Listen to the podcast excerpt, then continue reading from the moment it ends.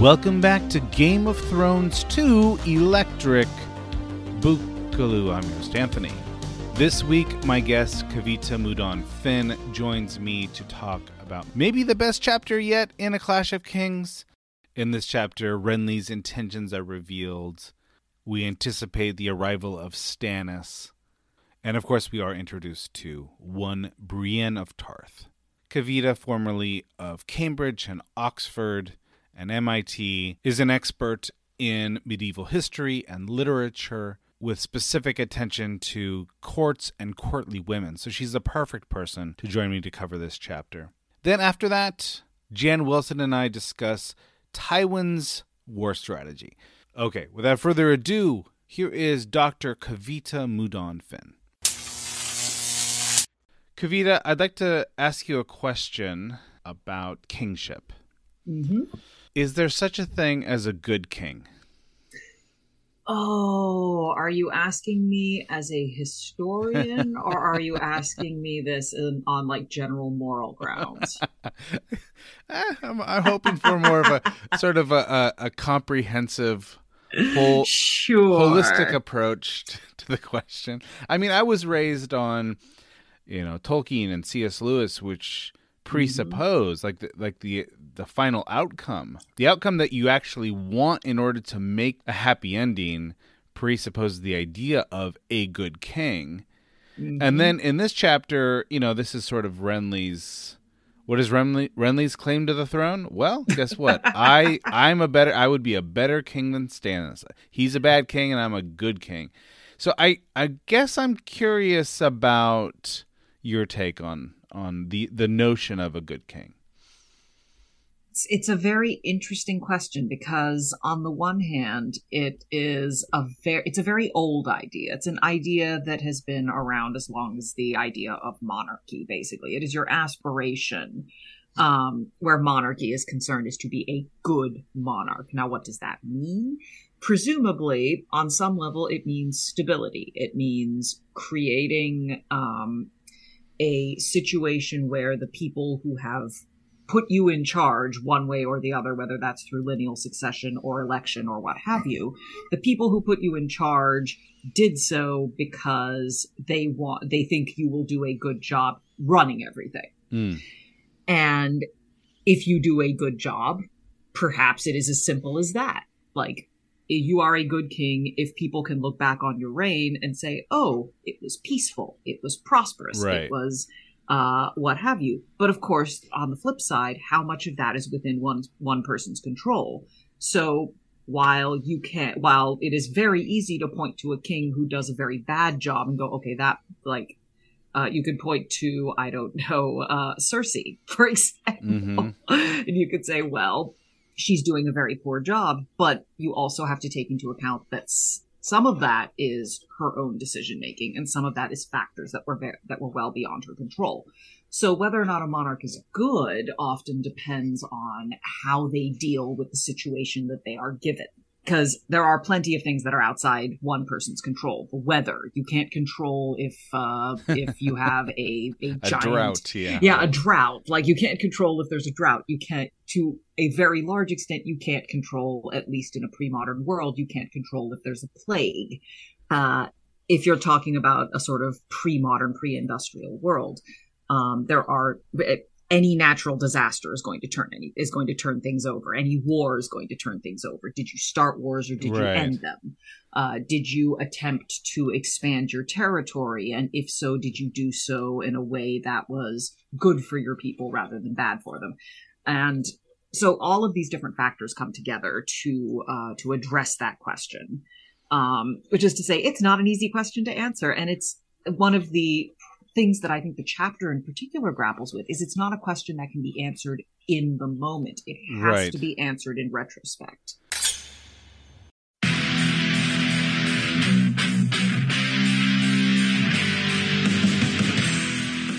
We're getting geared up for the sixth annual Summer Badass Fest. And while we're working on a slate of apex badass films to enjoy, we've got an early action-packed announcement to make. Just like last year, we're kicking off Badass Season with a live movie watch and podcast recording. We've rented out a theater for connoisseurs of action films and Bald Move fans that just want to have a great time. Unlike last year, this year's movie is top secret, hush hush. No hints, except it's incredibly badass. It stars an absolute icon of the genre. We're willing to bet most of you haven't seen it, and it's going to be an incredible viewing experience with a packed house of bald movers. Those of you who came to last year's screening of Total Recall know what a party it was, and those of you who didn't, haha, now's your chance to experience it. Meet me and Jim, order some custom movie-themed drinks at the theater's full bar, then watch us record the full podcast for the movie. We reserved a venue over twice the size as last year, but seating is still limited. It's happening Friday, Friday, Friday, June twenty-first at seven p.m. in our hometown of Cincinnati. Get full details and buy tickets at baldmove dot com slash live. Cincinnati's actually a pretty great city to visit, and we've got lots of details for side adventures on our event page as well. The Reds are playing the Boston Red Sox in their fantastic Riverside Stadium. The thrills of King's Island just minutes away, and I'll be leading a kayak trip down the scenic Little Miami River on Saturday. Again, get full details and get your tickets now on our Badass Fest six page at baldmove dot com slash live. Live.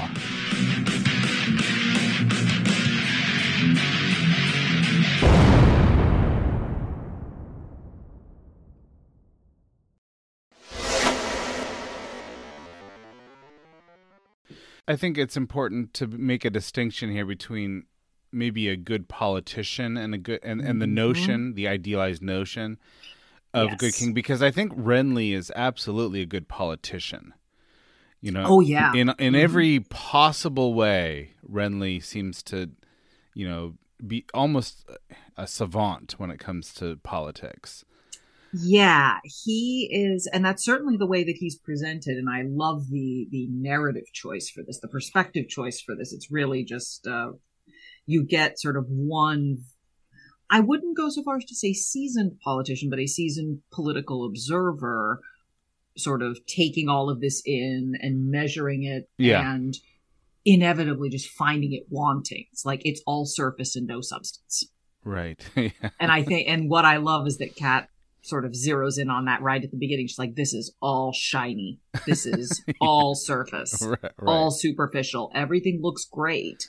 But the second you poke at it, even a little bit, the whole thing falls to pieces. Yeah, right, right. I mean, I guess you could say um, just by sheer numbers, there is some substance because yes. he, who's got the biggest army?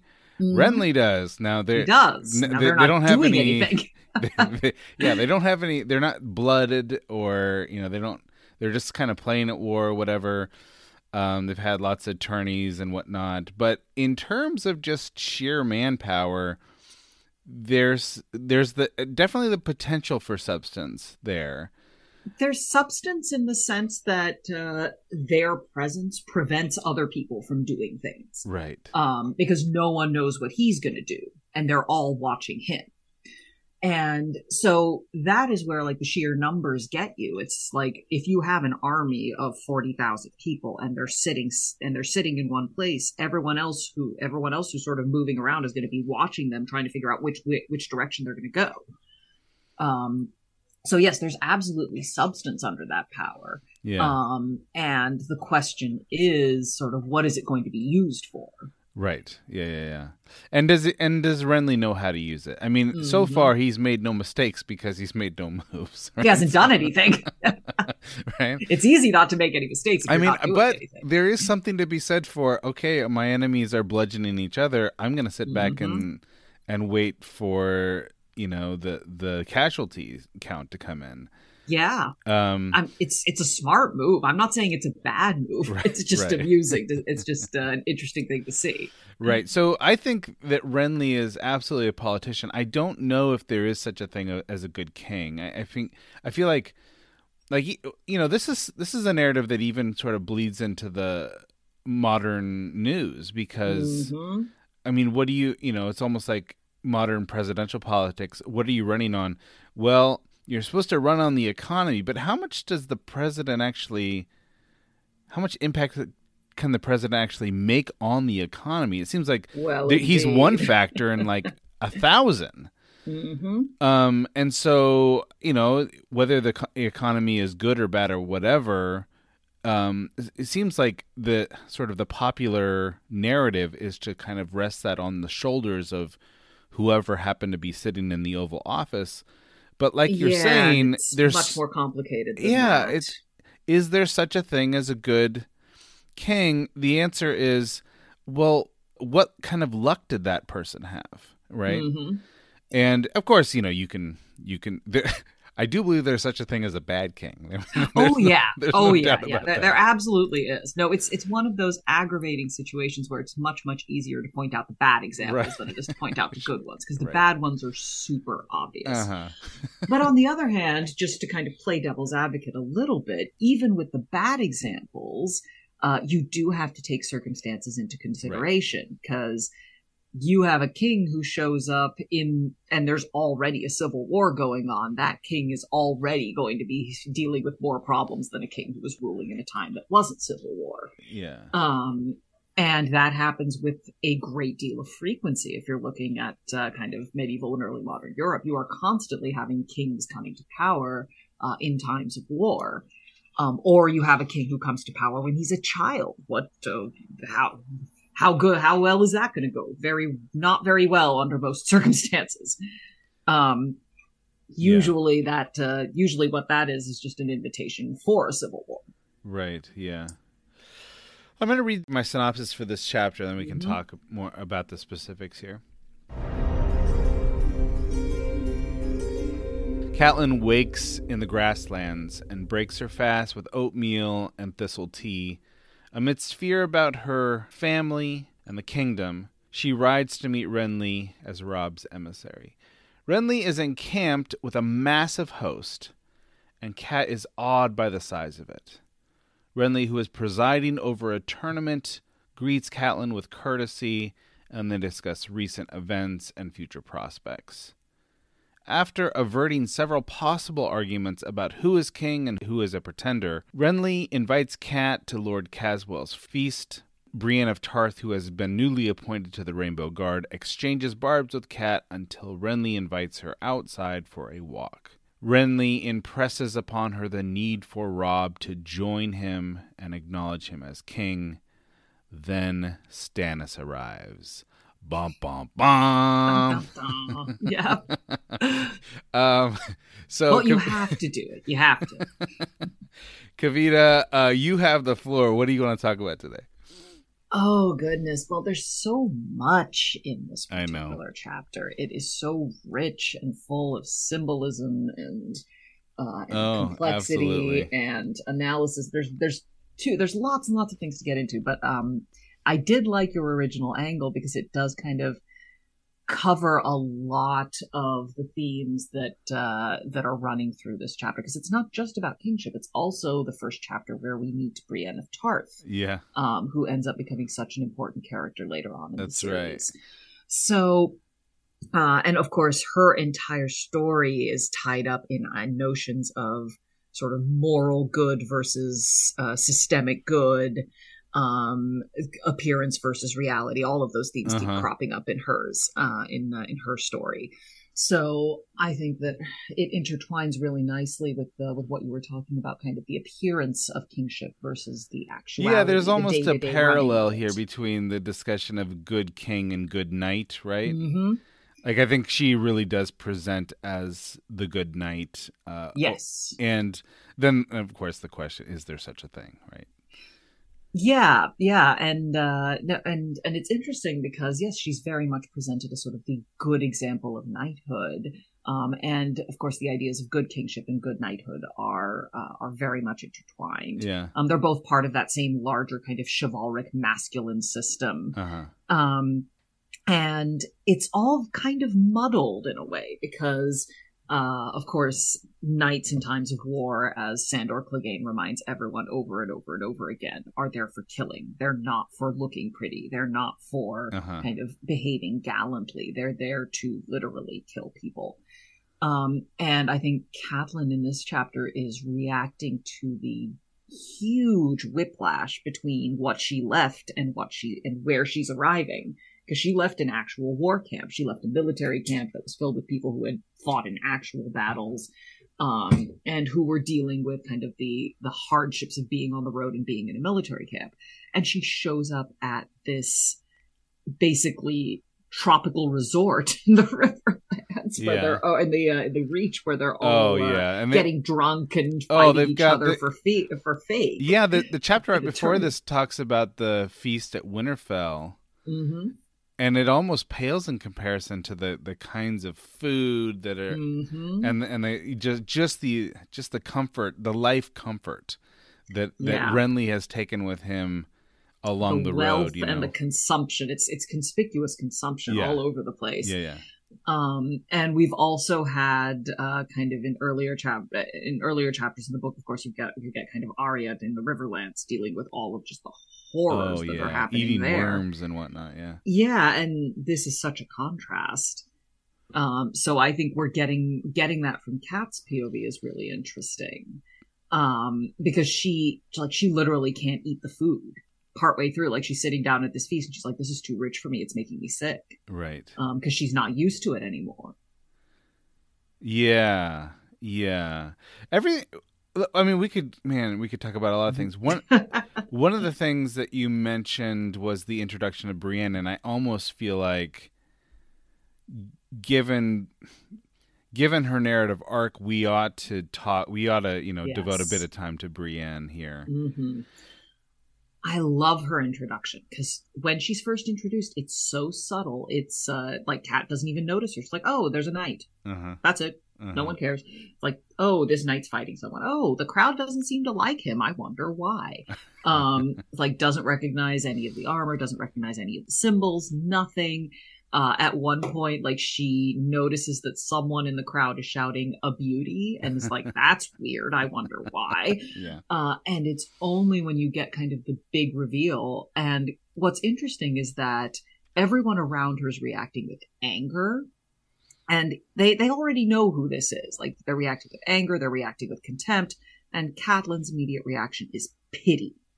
And well, okay, different. yes. However, mm-hmm. I think her immediate reaction is horror. Yes, she's like, "Oh my gosh, what is this?" She says horror, like uh, his mm-hmm. daughter, uh, you know. Yeah, and it's and you know she said with horror, and mm-hmm. but then afterwards it's like th- then immediately it kind of it's pity. It yep. goes to pity. Yeah, yeah. Mm-hmm.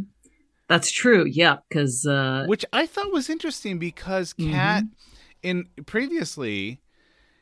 There was a woman from uh, Bear Island, yes, who was who wanted to fight along the men, and she actually was pretty good at it. And so, Kat like mm-hmm. was was sort of a pragmatist. She was like, "Look, we need warriors. I don't care whether they're men mm-hmm. or women or whatever. Um, if she can fight, she should be able to fight." And she sort of takes this very pragmatic view on this. Mm-hmm. But then, as soon as she sees Brienne, she's horrified. I think it's partly also because of the crowd's reaction, though, because if you look at how, uh, like, who is this man and why do they dislike him so? Mm-hmm. Um, it's partly that, because the way that she's been introduced to this knight is someone who has won in the melee, but who nobody wanted to win. Like, what is right. wrong with this person that everyone right. hates them? And the answer is, it's not this. The, the knight is not a man. The knight is a woman. Mm-hmm. Mm-hmm. And I think that's where the horror comes from. It's like, wait, wait, what? Um, because the women of Bear, because in the case of Bear Island, and this is more like, I think we get more about this in the next book, and we, and uh, there's there's a little more detail provided. But um, in the case of Bear Island, it's kind of the norm.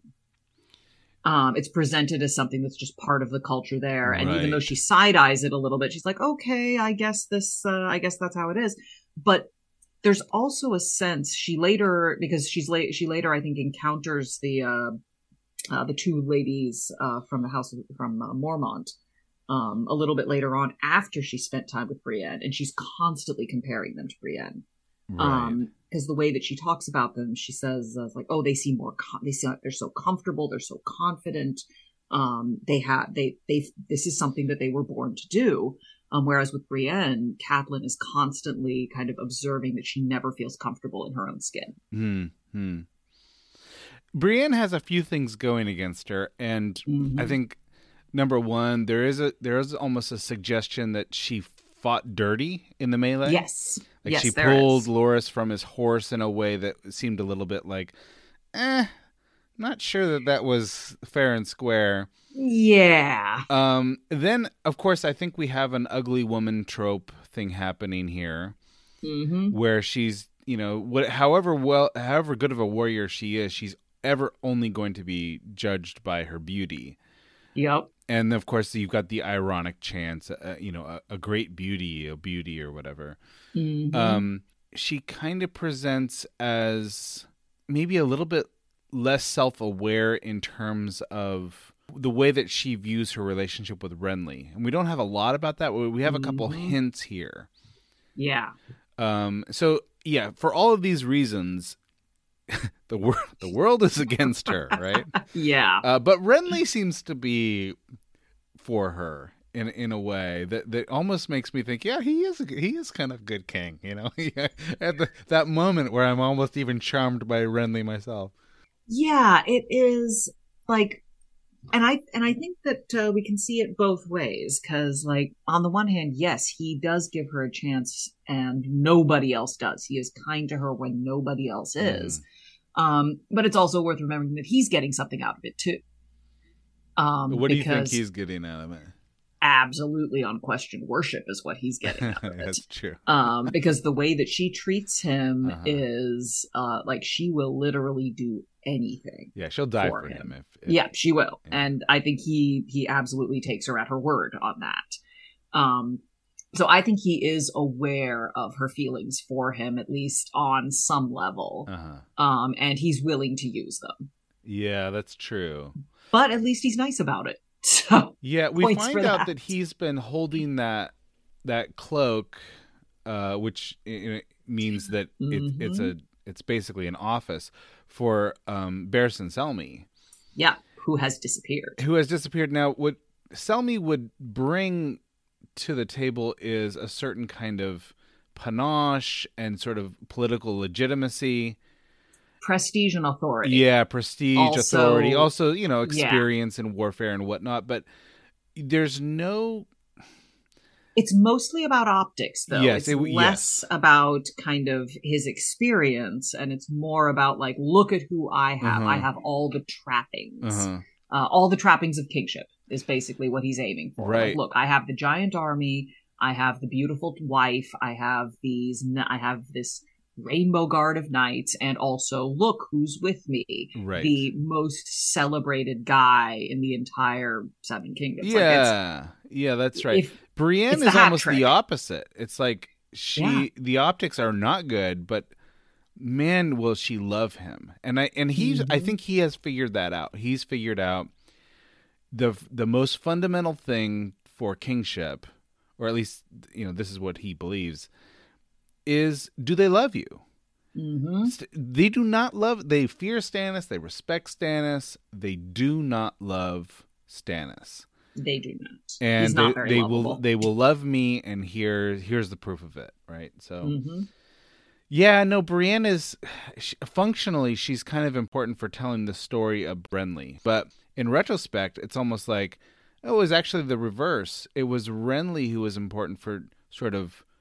creating the, the first cracks of the cocoon so that Brienne could emerge. And it's actually her story we're going to be following. Yes. Yes, because Kat's going to bow out in the next book. yeah. Not by choice. Well, I did love, I'll read this little part here. There's a little foreshadowing here. She's yeah. looking at a breastplate that has mm-hmm. a, a great sheen to it, so she can actually see a reflection. And it says, gazing back at her as if from the bottom of a deep pond, the face of a drowned woman, Cat thought. Can you drown in grief? And I think, of course, this is just a beautiful little foreshadowing image of what happens with... Yes, yes, it is. She, she's actually, she's going to be uh, killed and and dragged on the bottom of a river, right? So she will actually will be a drowned woman. But she specifically draws out the metaphor of grief, which is, I, I, I do think, is part of her narrative even more than the drowning. Oh, yeah. Right. Grief and vengeance. All right, let me ask you this question. Cat mm-hmm. is very critical of everything that Renly has done. Yes. Robb wants a pact with us. He should come himself, not hide behind his mother's skirts. My son is fighting a war, not playing at one.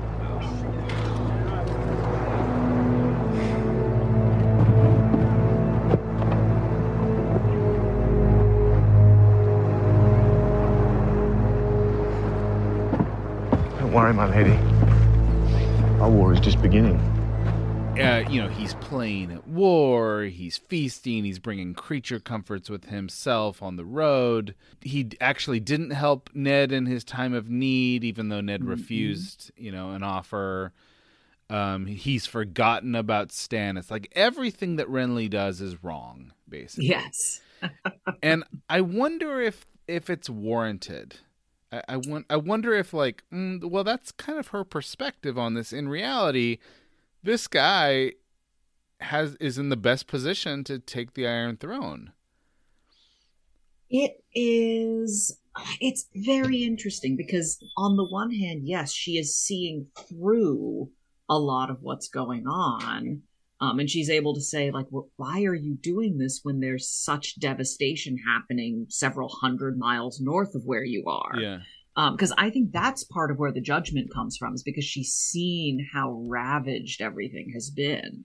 And she's seen people starving. She's seen people, dis- people the, the villages destroyed, the homes destroyed. Because she, it's worth remembering that the way that she traveled, the ge- geographically speaking, Catelyn would have wa- would have traveled right through the worst of um, Tywin's campaign in the Riverlands. Huh. Like, the, she would have seen the after effects of that. And so going from that to what Renly has set up, while, yes, I don't know that it's necessarily entirely warranted, uh, I can see how she got there, because it's a night and day difference between what she has left and what she's now seeing. And I think especially the tourney rubs her the wrong way, because she has just seen, like, she witnessed multiple battles, like actual honest to goodness battles, yeah. um, where her son put himself in physical danger every single time. Yeah. And she has already seen, like, uh, Lord Karstark's sons got killed. Well, and, and her father's still on death's door, right? Yeah, and her father's at death's door, and her brother is fighting in the Riverlands. And and her kid and her two children are still trapped in King's Landing, and right. her other two children are back in Winterfell. Like, she's she is dealing with so much right now, and to see Renly, who, as you say, is the best placed to actually do something yeah. in this situation, the best place to actually take on Tywin Lannister, to see him sort of hanging out and feasting and having a great time, right. yeah, yeah. like. I can absolutely see why that makes her angry. Well, and also, even though she's not from the north, she's she's become a Stark, and yeah, these are her people. Her image of what it means to be a serious man mm-hmm. and a man of wisdom is Ned. It's yeah. Renly is anything anything but Ned, right? Yeah, she she looks at him. She's like, "Oh, you're such a baby. Uh-huh. You have no idea. These are the nights of summer, and winter is coming." Like that, I think that encapsulates everything. She's like that, like these, you're playing at war. Uh-huh. It's, I love the put down that she gives to Randall Tarley. And I love that that is our introduction to Randall Tarley. Yeah, like after all of the horrors we get from Sam's chapter, when we actually meet him, uh-huh. he's having his, he's having his butt handed to him by Catelyn. Yeah, right. Yeah.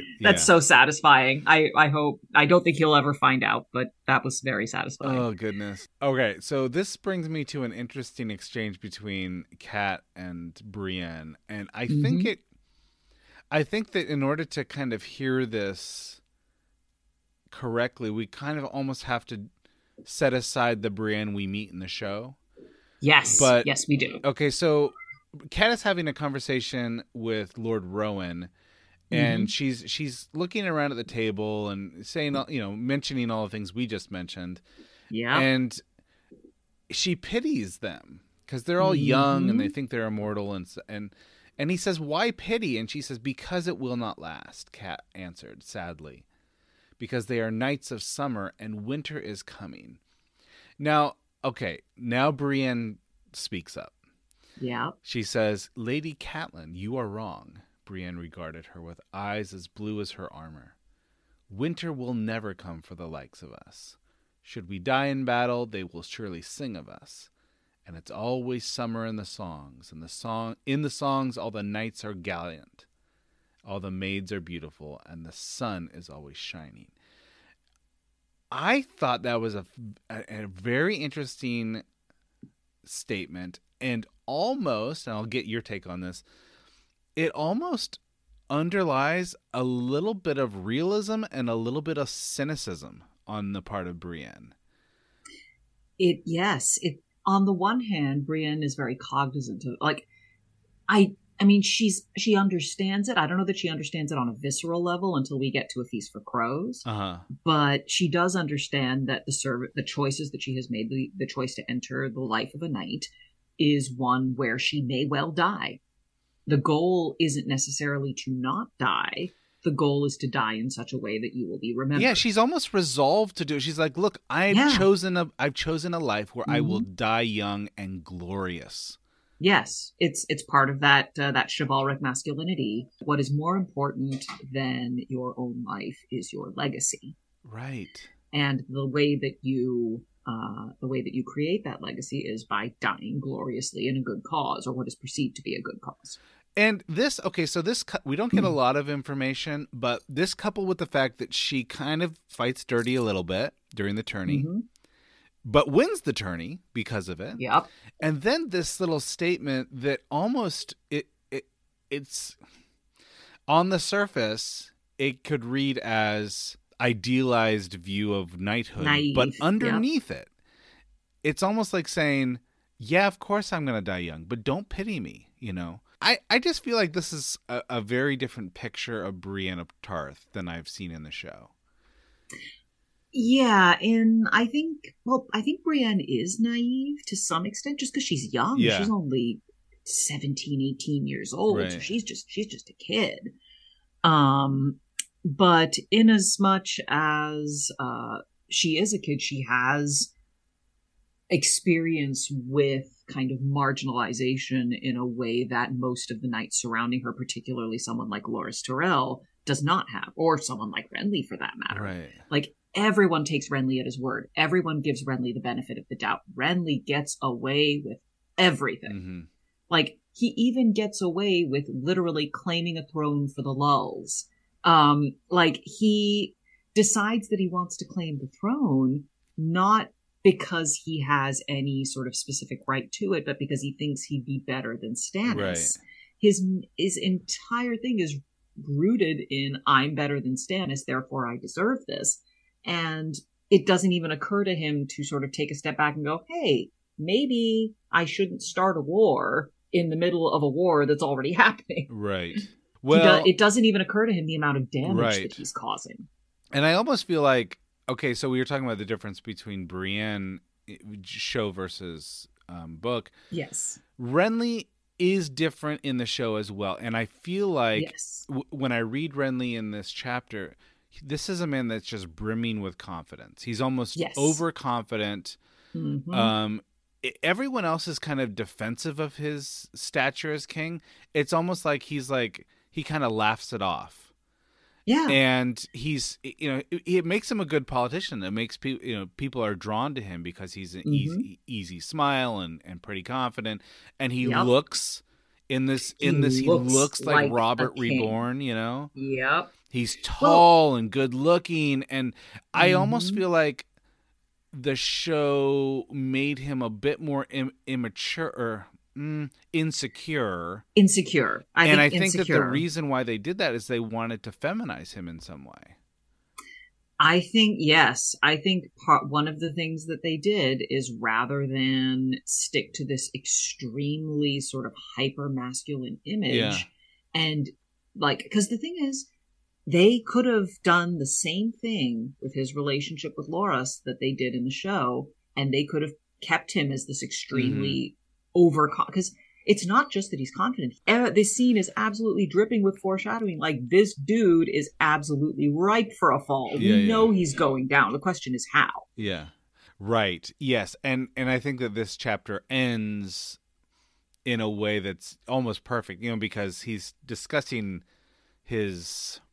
His plans. He's discussing he's, he's, yeah. all of his power and his his strategic acumen with Kat, mm-hmm. and he and he says, and don't forget, my brother holds all the waterways.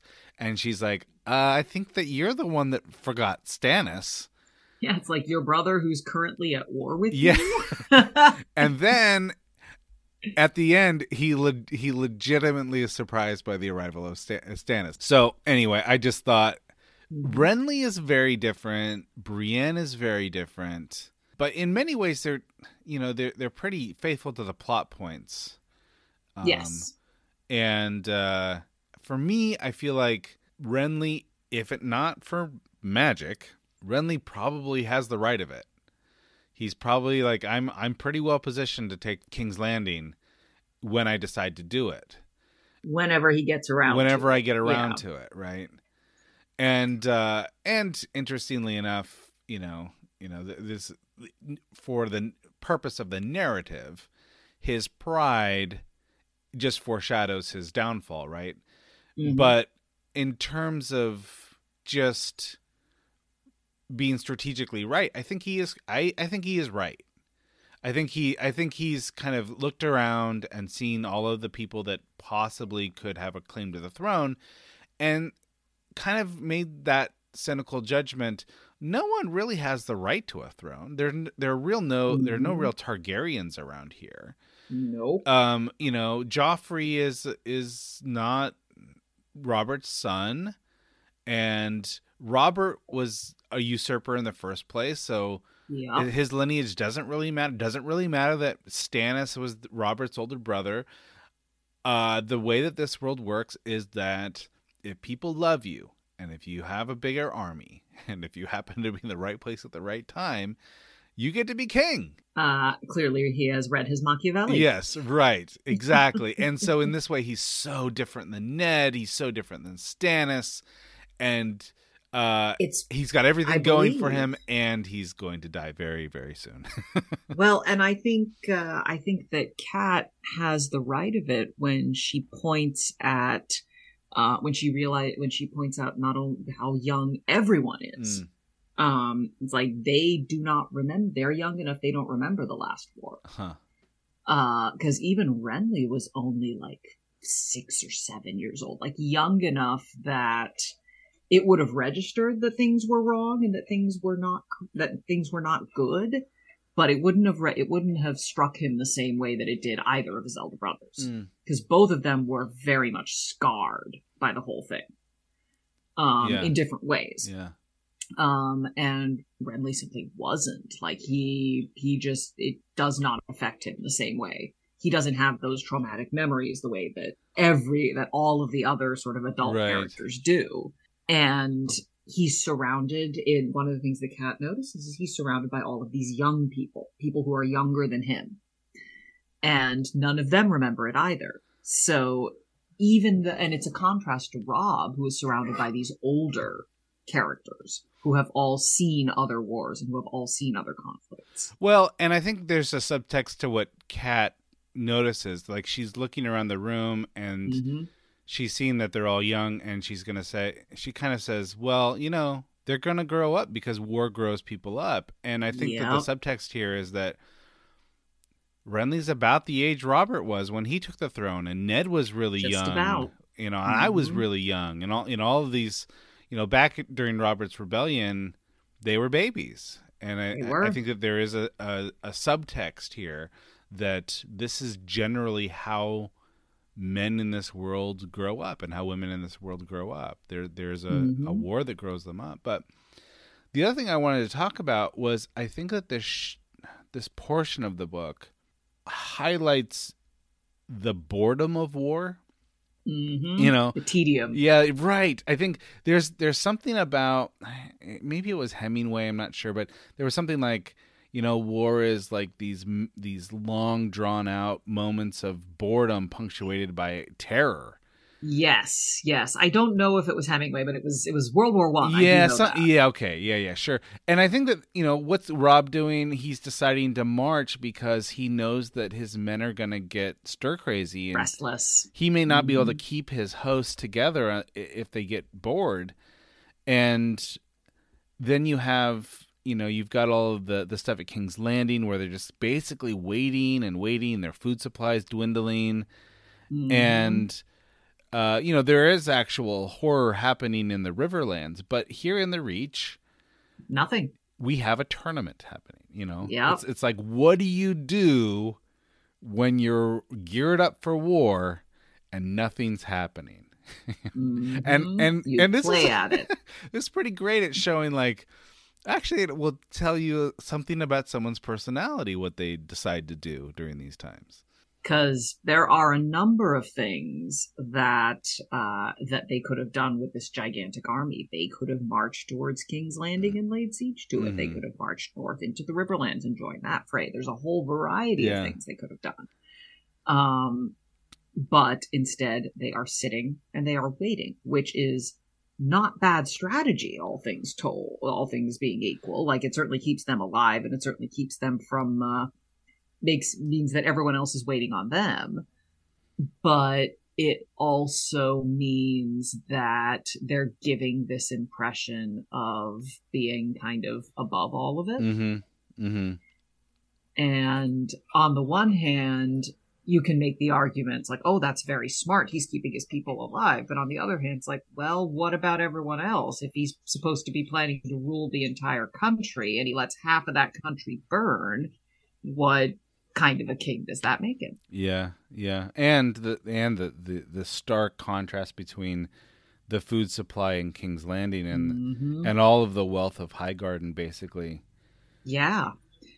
And especially later on when it's made clear that they're basically choking the roads so mm-hmm. that the food supply is uh, is artificially low. Right. Like, they are the reason for people starving. Like, ah, oh, well, all these all these wonderful feasts don't come from nowhere. Yeah, exactly. Exactly. Uh, notable introductions in this chapter. We meet, of course, Brienne in her blue armor. Uh, we meet Shad. We meet Colin of Greenpools. Uh, the Mander River we meet for the first time. And Bitterbridge, which is the seat of the Caswells. And, uh, of course, you mentioned Randall Tarley and his sword Heartsbane. Oh, Randall. And uh, I thought... the worst. Sir Tanton was funny to me. Like, he's mm-hmm. he's like, you know, all bravado saying he's going to take down the Hound, and you know. Now, interestingly, we the we meet Lord Rowan for the first time, yeah. who is later who later becomes kind of this voice of reason in, around Stannis. Oh, which is interesting in its own right. I didn't remember that. That's interesting. He does. Like, I don't remember how long it lasts, but he does, at least for a time. Yeah, I Or no, I actually, forgot about no, that. wait, actually, no, not Stannis' council. He actually ends up in King's Landing. That's where he ends up. Oh. Because he actually ends up in King's Landing. I am completely misremembering. I switched him with someone else. Uh, no, he ends up in King's Landing because there's this great scene where he is in... The, the small council chamber, and Tywin is talking about the arrival of the Dornish party. And Tywin is, of course, being completely blasé about the whole thing. And Tyrion, it's Tyrion's P O V, and there's this line about how it's like Lord Rowan looked like he was going to vomit. Sure, sure. Um, I, in terms of show differences, I really noted the colors. The the colors in this chapter are just, uh, I mean, they're very, so bright. Yes. Technicolor. It is like, it is like nineteen fifties Hollywood medieval. Yes. That's what this is. You know, Brienne's, Brienne's armor, armor is bright blue. And of course, I think that this is like an homage to the, the blue seas. The sapphires of, of Tarth. Yeah, yeah, yeah, yeah. And then, you know, she's looking at Renly's uh, amazing armor in his pavilion, and it's it's bright green and it shined to a glimmer. You know, in the show, mm-hmm. everything was kind of like drab, leather and muddy. It need yes, like it. It didn't look that different from what we had left behind, which was very disappointing because what you need is that contrast uh-huh.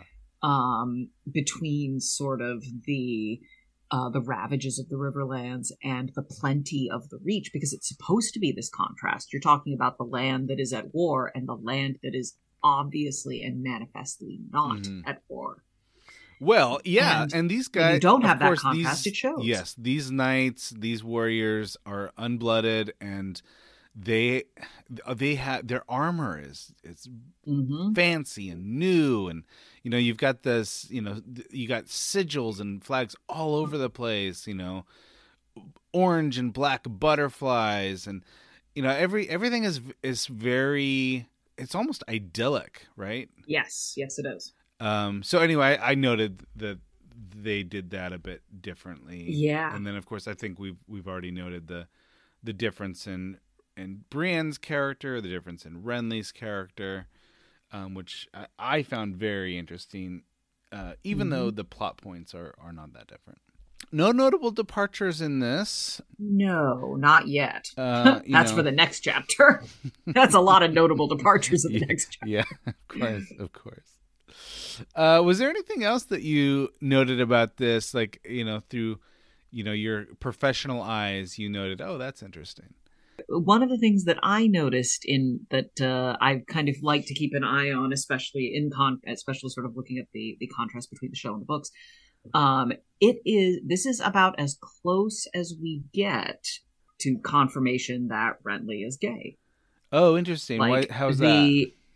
Just looking the way that he's described, the way that he, the way that he talks about uh, Marjorie, the way that he talks about Loras. I mean, obviously, this is never confirmed. It is never specifically right. and explicitly confirmed. Later, there's references that were made about Loras, but it's never. It, it's not made explicit the way that it was in the show. Yeah, in this, um, you've got you know you've got the scene at the feast where he's sitting in between Loras and Marjorie. In between Loras and Marjorie, yeah. And he'll give like Marjorie a little bit of attention, but he just Mostly. laughing at all of Loras's jokes mm-hmm. and leaning into Loras, and you know just loving Loras, you know, from Kat's mm-hmm. perspective. Yeah, and of course, I, yeah, I mean, to me, it. if I had never seen the show, I would just think, man, this guy is just as good of a politician as you as you get, uh, but of course, I think I do think that Martin has confirmed this about Renly. Yes, yes. I mean, it's like there. Once you get in across the five published books in the series, there are enough references to it that we can pretty much assume that it's true. Yeah, yeah. Um, and it's interesting, like. It's the way that Kat describes him. She talks about his hair is artless. Uh, she talks, uh, this is Loras. Mm-hmm. Like she talks about how Loras' hair is artless. She talks about how like he's, he's notably beautiful. Mm-hmm. Um, it's interesting that uh, she's one of the few people who doesn't immediately compare him to Jamie Lannister. Because um, pretty much everybody compares Loras to Jamie Lannister uh-huh. except for Catelyn. Interesting. Because that... Ned compares the two of them during the Tourney of the Hand, I seem to remember. Um, and, of course, Jamie is constantly comparing them to one another. Huh. Interesting.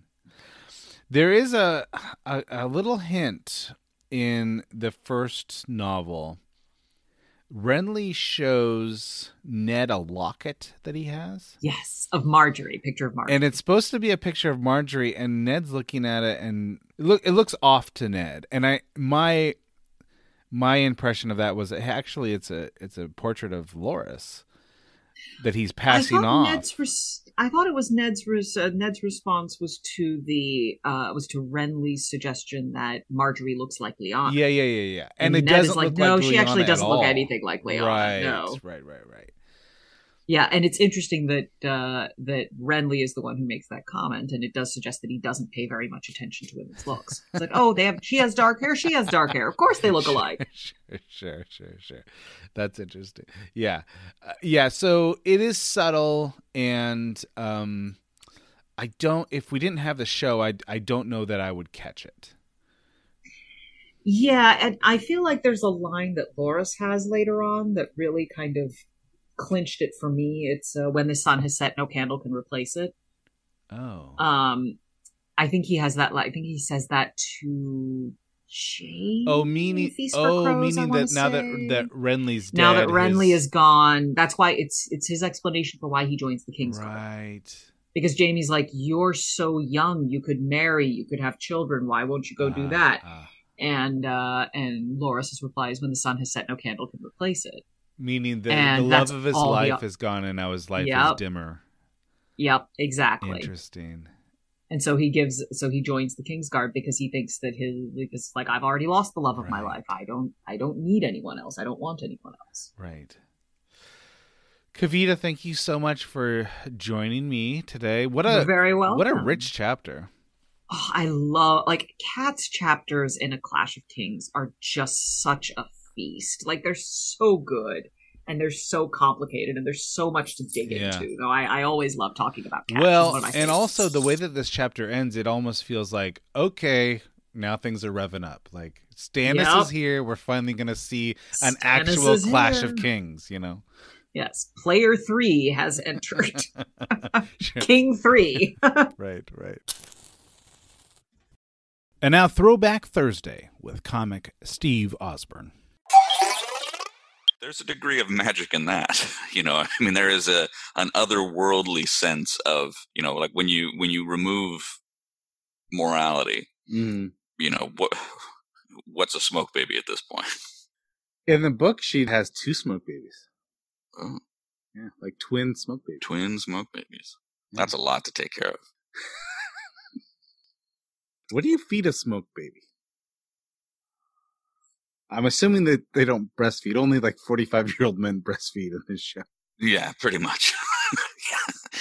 But that's the thing is, it's like, didn't it become a smoked man? Didn't we see smoked man legs before it? Yeah, I guess you don't really need to, to suckle the, the baby if he just becomes a man right away. Well, what I'm saying is now that he's a forty-five-year-old man, he can breastfeed because that's the rules of the show. And the Those, kingdom. Yeah, we were talking about the rules of the show, right? So yeah, yeah. I, I understand them in regards to everything, yeah. Everything ends like the grapes of wrath. I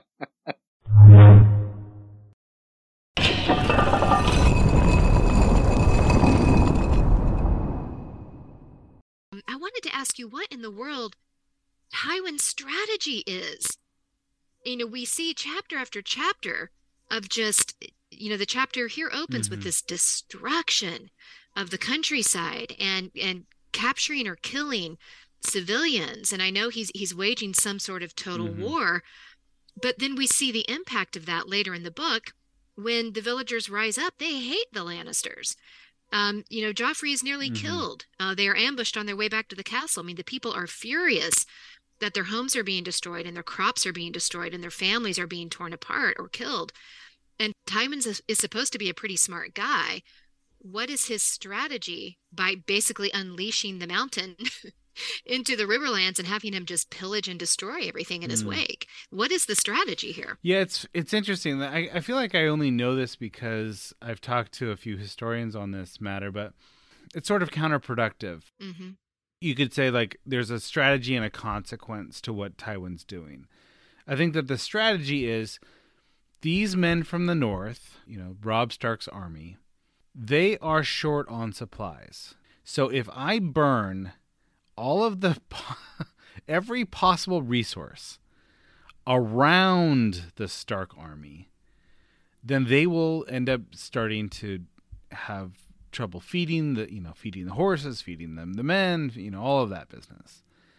And they yeah. will end up at, at a disadvantage because of that. But the, here's the consequence. The consequence to doing that is you've created you sort of that, it's kind of the breadbasket of King's Landing. And, yeah. and yeah. you know, so you're thinking, well, you know, my my children who are in King's Landing are going to be well fed because they're rich. Yeah. And the commoners are, you know, they're going to survive at least long enough so that this isn't going to be a problem. It ends up being a big problem. You know, the people end up rebelling right. because they're so hungry.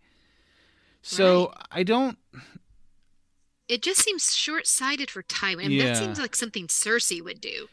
She doesn't care anything about the people. I'll burn it all down if I have to to win. Mm-hmm. But Tywin, I just thought, was maybe smarter than that. And it seems more of a short-term victory as opposed to thinking long-term, okay, you know, we make it so impossible for Robb's army to survive by burning everything. Great, but once we've won, how do we rule? Yeah, yeah. Here's one way to think about it. If if Tywin is sort of banking on the war being over sooner than later,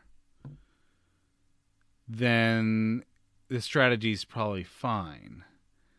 But the longer yeah. that he starves the the food routes, the longer it's going to be a problem for the people of King's Landing. So I don't, um, you know, maybe it's maybe it's a flaw. But you you might be onto something though when you say that he assumes that he will win. Yeah. And so what's the harm in, again, the short term? We'll burn a few villages, but ultimately we're going to, you know, win against this upstart. Who does he think mm-hmm. he is? Not only is he young, he's not a Lannister. He's not us. And so there's no way he can prevail over our forces, even though everything is proving that to be mm-hmm. untrue. Um, I think everybody underestimated Robb. And, you know, I, I think at this point in the book, he's doing really well. So, you know, maybe there is this moment where Tywin is beginning to maybe rethink strategy, but it, it really does seem, I don't know, maybe out of character, uh, just in terms of what we well, know, you know, about Tywin. Here's the other thing about this is that it seems like Tywin's strategy is not to face Robb head on anymore. Mm. And it's he's almost doing this rope-a-dope thing where he yeah. he's sort of like dancing around the Stark army, and it's almost like he thinks these Northmen are they live to fight. If and, and if yeah. they, if they got a good battle in front of them, they will be motivated. But if I'm just sort of like burning these these villages that are maybe a day's ride away and keeping them chasing their tails, they're kind of going to get bored and leave. And that ends up kind of happening for Robb because there's no yeah, battle think... like right before his army. They start to get a little bit antsy. Yeah. I don't know. There's, I think there's also something to be said about how, you know, maybe the actual military strategy isn't the smartest, but Tywin has a good ability to pivot. And in the later chapters in A Clash of Kings, it's mm. not coincidental that it's Roose Bolton who shows up at Harrenhal. And so already those plans, that alliance yeah. between the Lannisters and the Boltons, that's already yeah. happening, unbeknownst to Robb. And so maybe, you know, Tywin is assessing the situation thinking, okay, um, this is not working in the way I thought. Robb is stronger than I thought. He's not backing down mm. the way I thought. Uh, now we need to use our heads as opposed to our swords. And Tywin, of course, is, is quite a master at that. So um, maybe maybe I'm being too hard on, on Tywin Lannister. Maybe he does know what he's doing. But in the short term, when you're just reading these early chapters, you're thinking, my goodness, this is not the way to win the people. Uh, this is not the way to rule long term.